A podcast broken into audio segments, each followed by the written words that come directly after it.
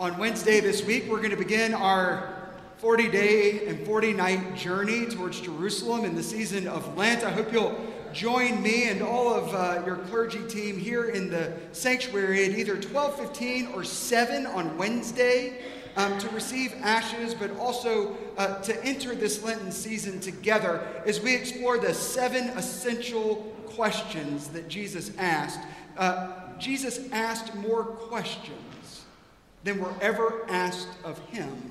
And so we're going to explore seven of the essential questions in hopes that questions will lead us further in faith as we make our way towards the cross. But before Lent begins, here we are on the Sunday before Ash Wednesday to explore our final sermon in this series, Seeking the Welfare of the City.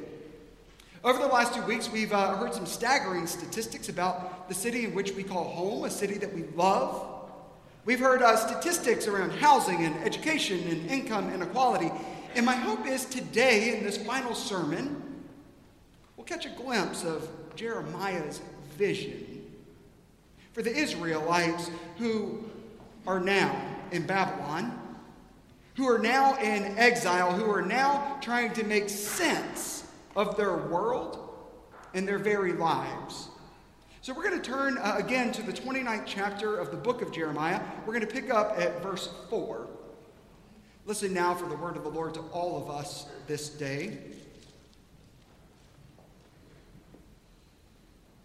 Thus says the Lord of hosts, the God of Israel, to all the exiles, to all the exiles whom I have sent into exile from Jerusalem to Babylon, build houses and live in them, plant gardens and eat what they produce. Take wives and have sons and daughters. Take wives for your sons, and give your daughters in marriage that they may bear sons and daughters. Multiply there and do not decrease. But, but seek the welfare of the city where I have sent you into exile and pray to the Lord on its behalf, for in its welfare you will find your welfare. Friends, this is the word of our Lord. Thanks be to God. Let us pray.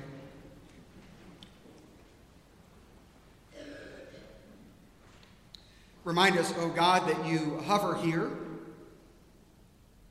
You hover in this very sanctuary just as you hovered over the waters of creation all those years ago. Remind us that you hover here to bring light out of our darkness, hope out of despair, order out of chaos.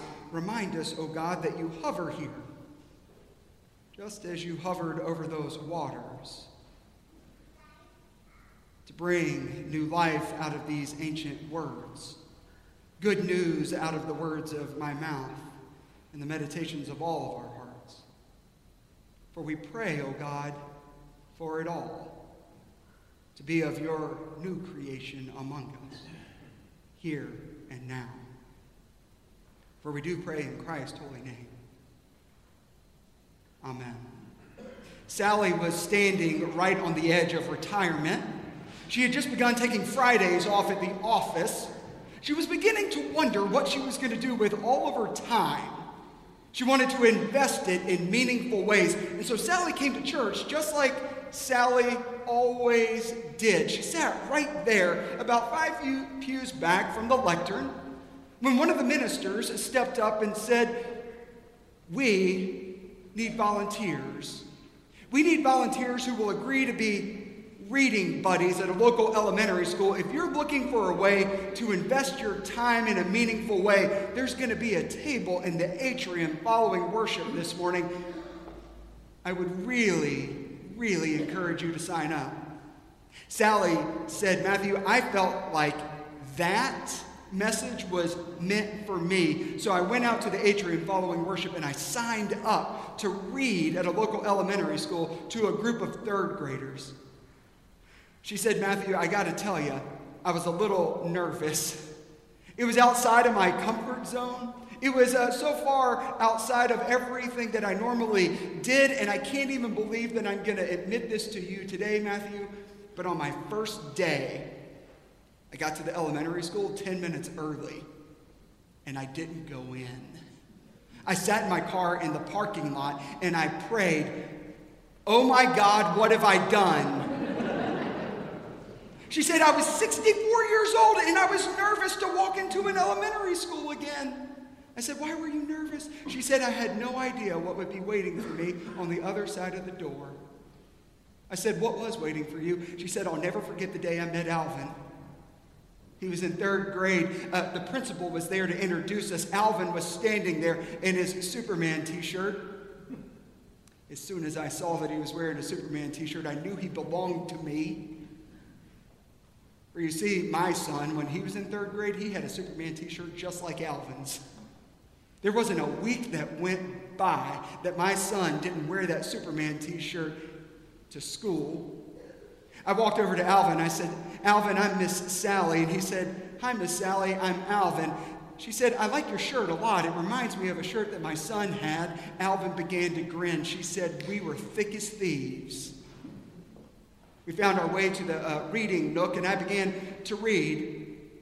Alvin and I hit it off, and for three weeks in a row, I met Alvin, and I did not miss.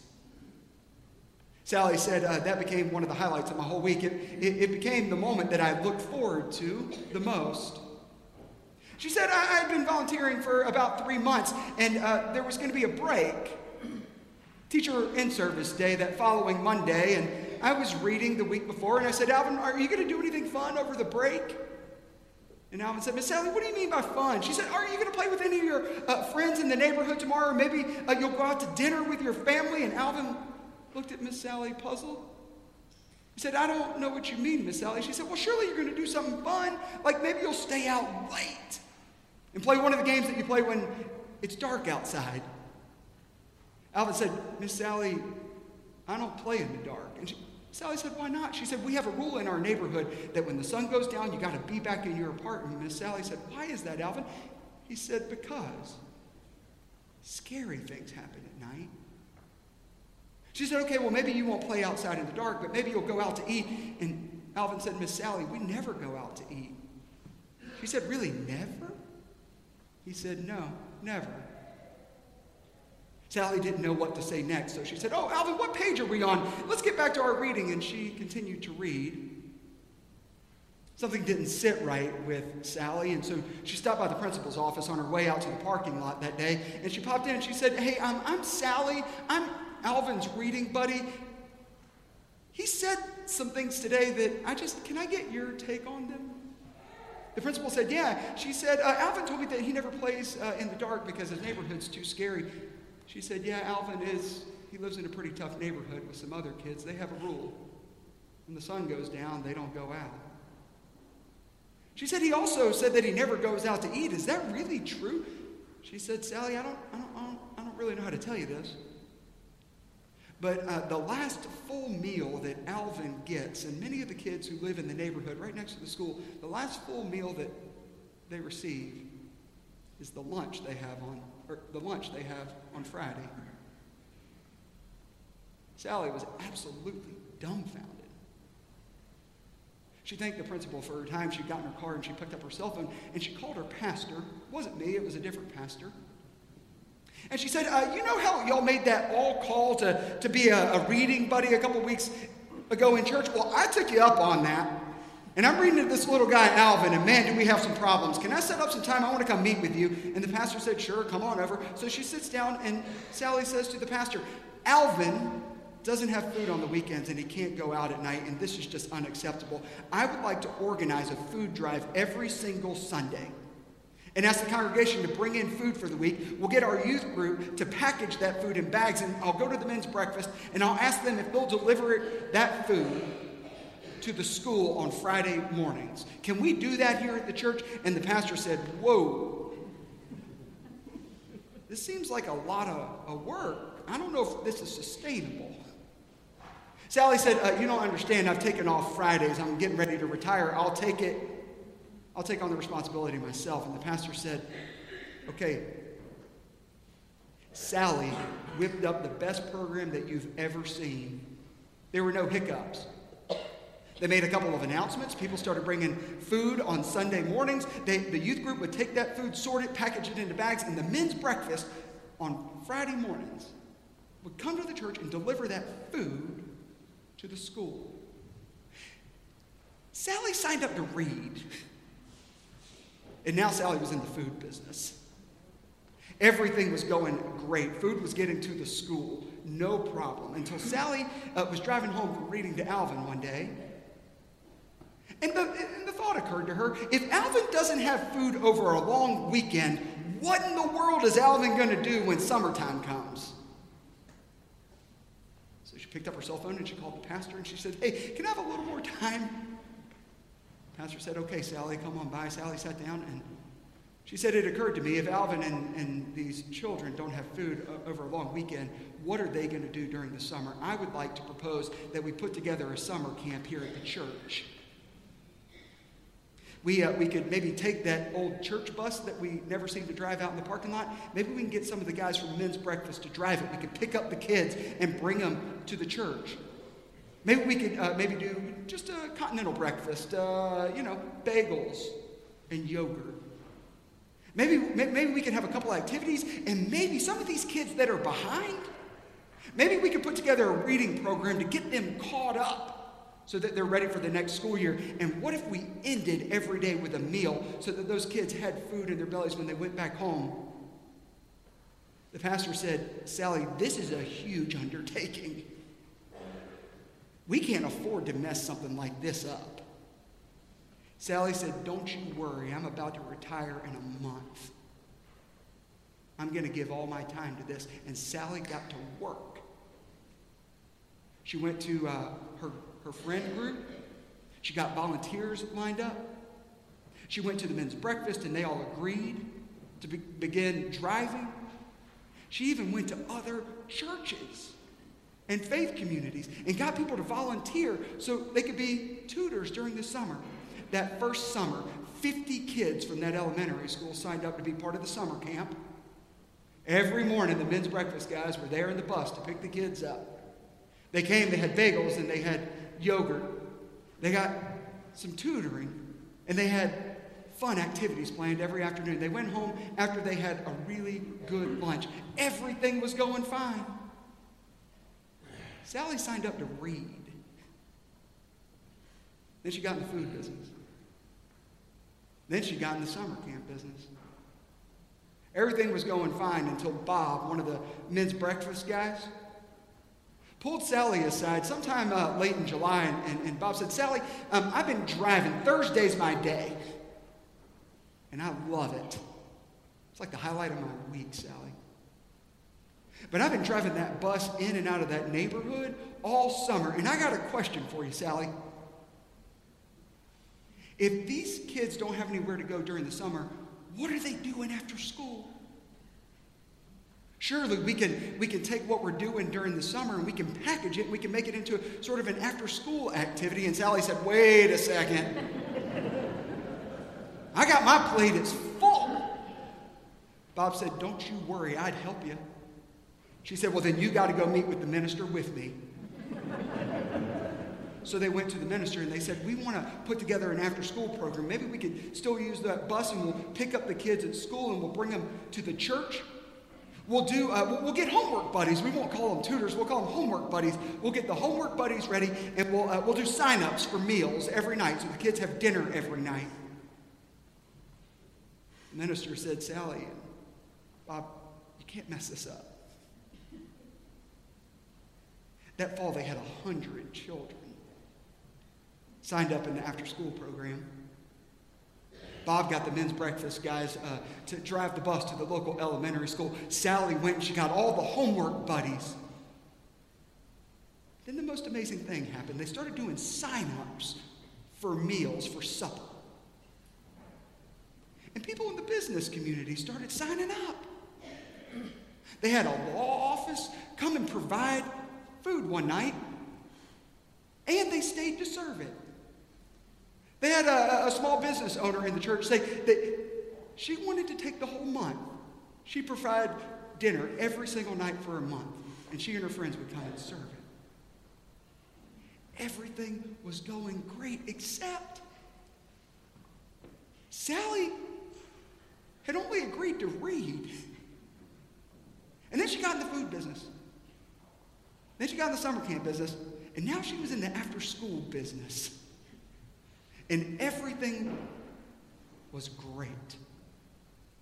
Until one day, uh, one of the homework buddies came over and said, Sally, um, I, was, I was doing homework with, with my little girl.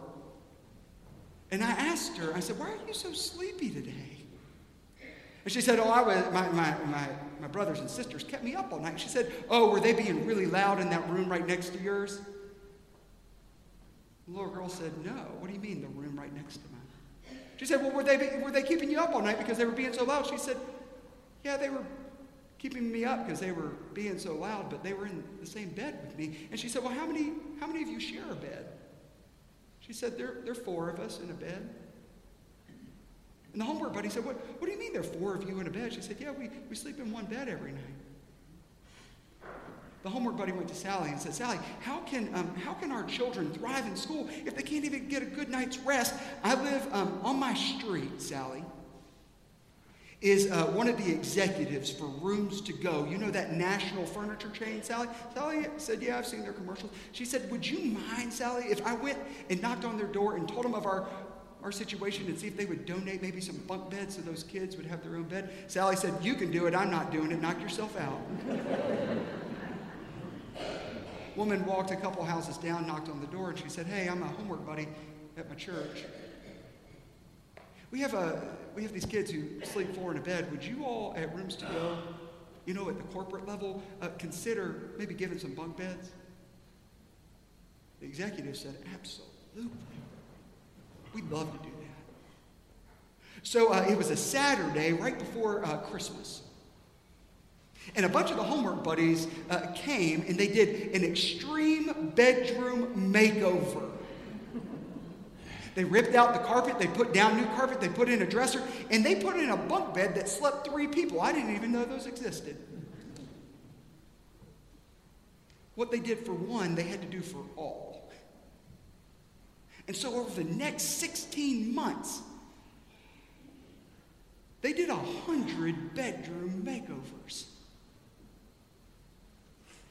Sally signed up to read. Then she got in the food business. Then she got in the summer camp business. Then she got in the after school business. And she ended up in the rooms to go business.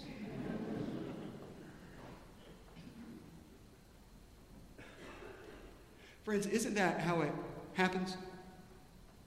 You think that you're going to sign up to read.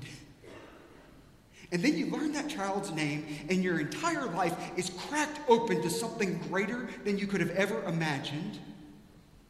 How many times uh, have you signed up to read and that's happened to you, or you've heard of, of a church, a faith community, or a not for profit that is looking for the silver bullet to end and eradicate poverty. If they can just, if we're going to figure out food. If we can figure out food, then people can nourish themselves and they'll be good in education. Or if we can figure out housing, then, eh, then, then the kids can rest well and we'll be able to create order in neighborhoods and it'll work out. Or if we can solve the education silver bullet, then all tides will rise. How many times uh, have we been part of organizations like that, and then when we sign up, we realize that poverty is like an onion? That we've signed up to take on one layer, only to find the more that we peel back, there are layers and layers and layers that we didn't know existed. Uh, the good news is, I think the prophet Jeremiah offers us a, a vision a vision for the city in which God desires for all of God's people. Let's be clear about this. The words that we've been reading for the last three weeks in a row, that's very non Presbyterian, by the way. The same words we've been reading for three weeks in a row are words that are merely in a letter that have yet to take on flesh. Jeremiah is saying God has a vision for the welfare of a city. And did you know that Jeremiah isn't seeking a silver bullet. Jeremiah doesn't say, hey, if you can just build a community garden up in Babylon, everybody will be fed and happy. Jeremiah doesn't say, hey, build equitable housing and then all your problems will be solved. No, I think Jeremiah may be giving us a glimpse of the vision that God wants for all of us, even in Dallas, Texas. A vision that is holistic a vision that says plant gardens and build houses and dream dreams and seek healthy relationships in the city in which you dwell. Uh, this past fall, I was invited to go to the Momentous conference here in Dallas. Michelle uh, Kinder is just completing uh, almost 20 years of leadership as the executive director of the Momentous Institute. They have done more for education innovation than almost any group that I have ever encountered. But Michelle, as she was standing, looking back on 20 years of her life in this work, said with bold conviction there are no silver bullets. Educa- education is one of many key components to a whole and healthy life. Our educational solutions have to be married with housing solutions that have to be married with food solutions, that have to be married with wellness solutions. I think Michelle's right. And I heard the prophet Jeremiah in her words that night. Many of you have pulled me aside. You've emailed me. Uh, some of you have even stopped me in the flower room after worship over the last two weeks, and you've said, Matthew, these statistics, we got to do something about them. Tell me we got a plan. What are we going to do? I think that's the right question. But before we begin answering that question, we have to acknowledge we got to begin answering that question at the end of Sally's journey. Y'all, we've got to recognize that if we get in the reading business, that we're going to get in the food business, that we're going to get in the summer camp business, that we're going to get in the after school business, and that we're going to get in the rooms to go business. Answering the question, what are we going to do? We've got to begin knowing we're going to get in the rooms to go business, okay?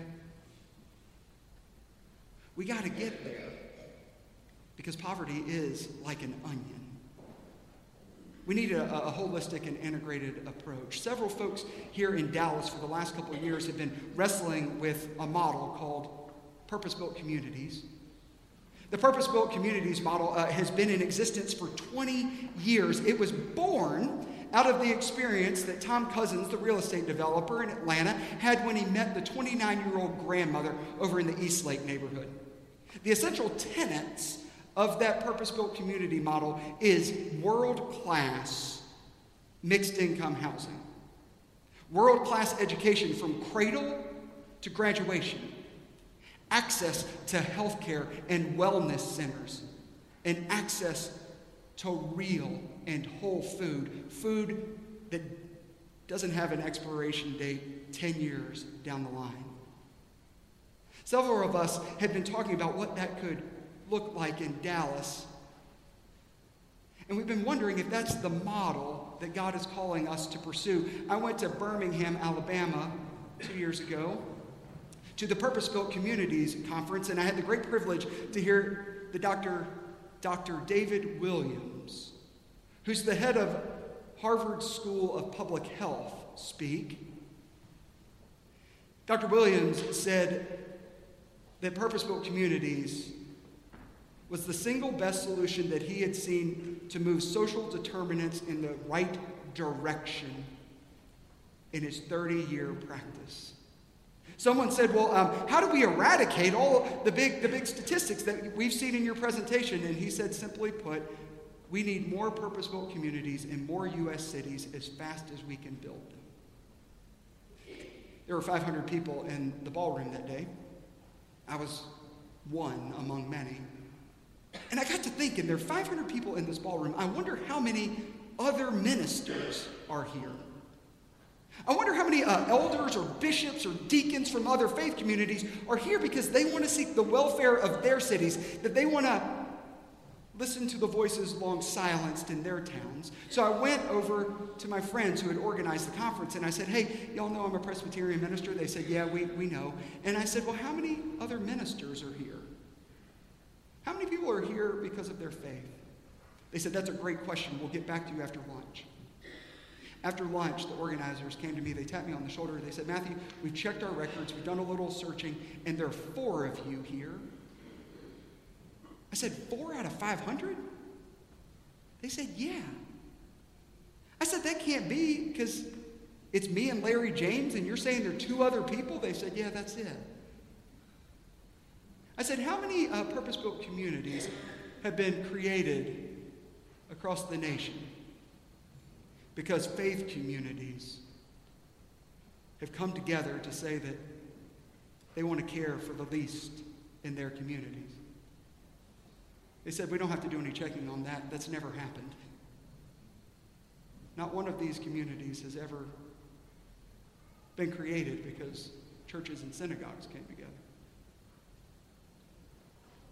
Friends, what if um, we could come together? What if we could come together with faith communities and step across our theological divides and our political divides and our polity divides? What if we could come together to seek the welfare of our city together? What if we could leverage our greatest resources, which is you and me, and our minds and our hearts and our time? What if we could leverage our greatest resources to seek the welfare of our city? What if we uh, could come together, and this is the hardest part, and abandon and abandon all band aid fixes to poverty in our city? What if we could come together and abandon those in pursuit of full justice for all people, recognizing the dignity and the worth and the voice of all people? What would that look like? I don't know about you. I don't know exactly what it would look like, but this is what I do know. Of all the questions that we could sit around asking in this community of faith, those, in my opinion, are the most worthy questions of our time. And this is what I know we believe in a God that we come to know in the pages of Scripture that has decided not to work independent of God's creation, but a God who chooses to work through you and me and the church. That's the opportunity that is before us. For that's what it means to be a disciple of Jesus Christ. My dear friends, as we walk these days and weeks ahead, may we pray that Jeremiah's words will be transformed from mere words into God's vision for our city for our community and our very lives. May it be so. I have a friend who um, prays with his hands out in front of him, just like this. And I've adopted his prayer posture, and if you're comfortable with it, would you join me in the same prayer posture, hands outstretched right in front of you as we pray? Let us pray.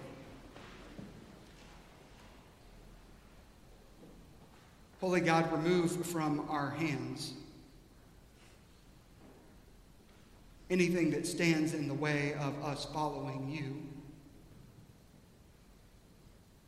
Remove the fear and the doubt and the worry so that we might have room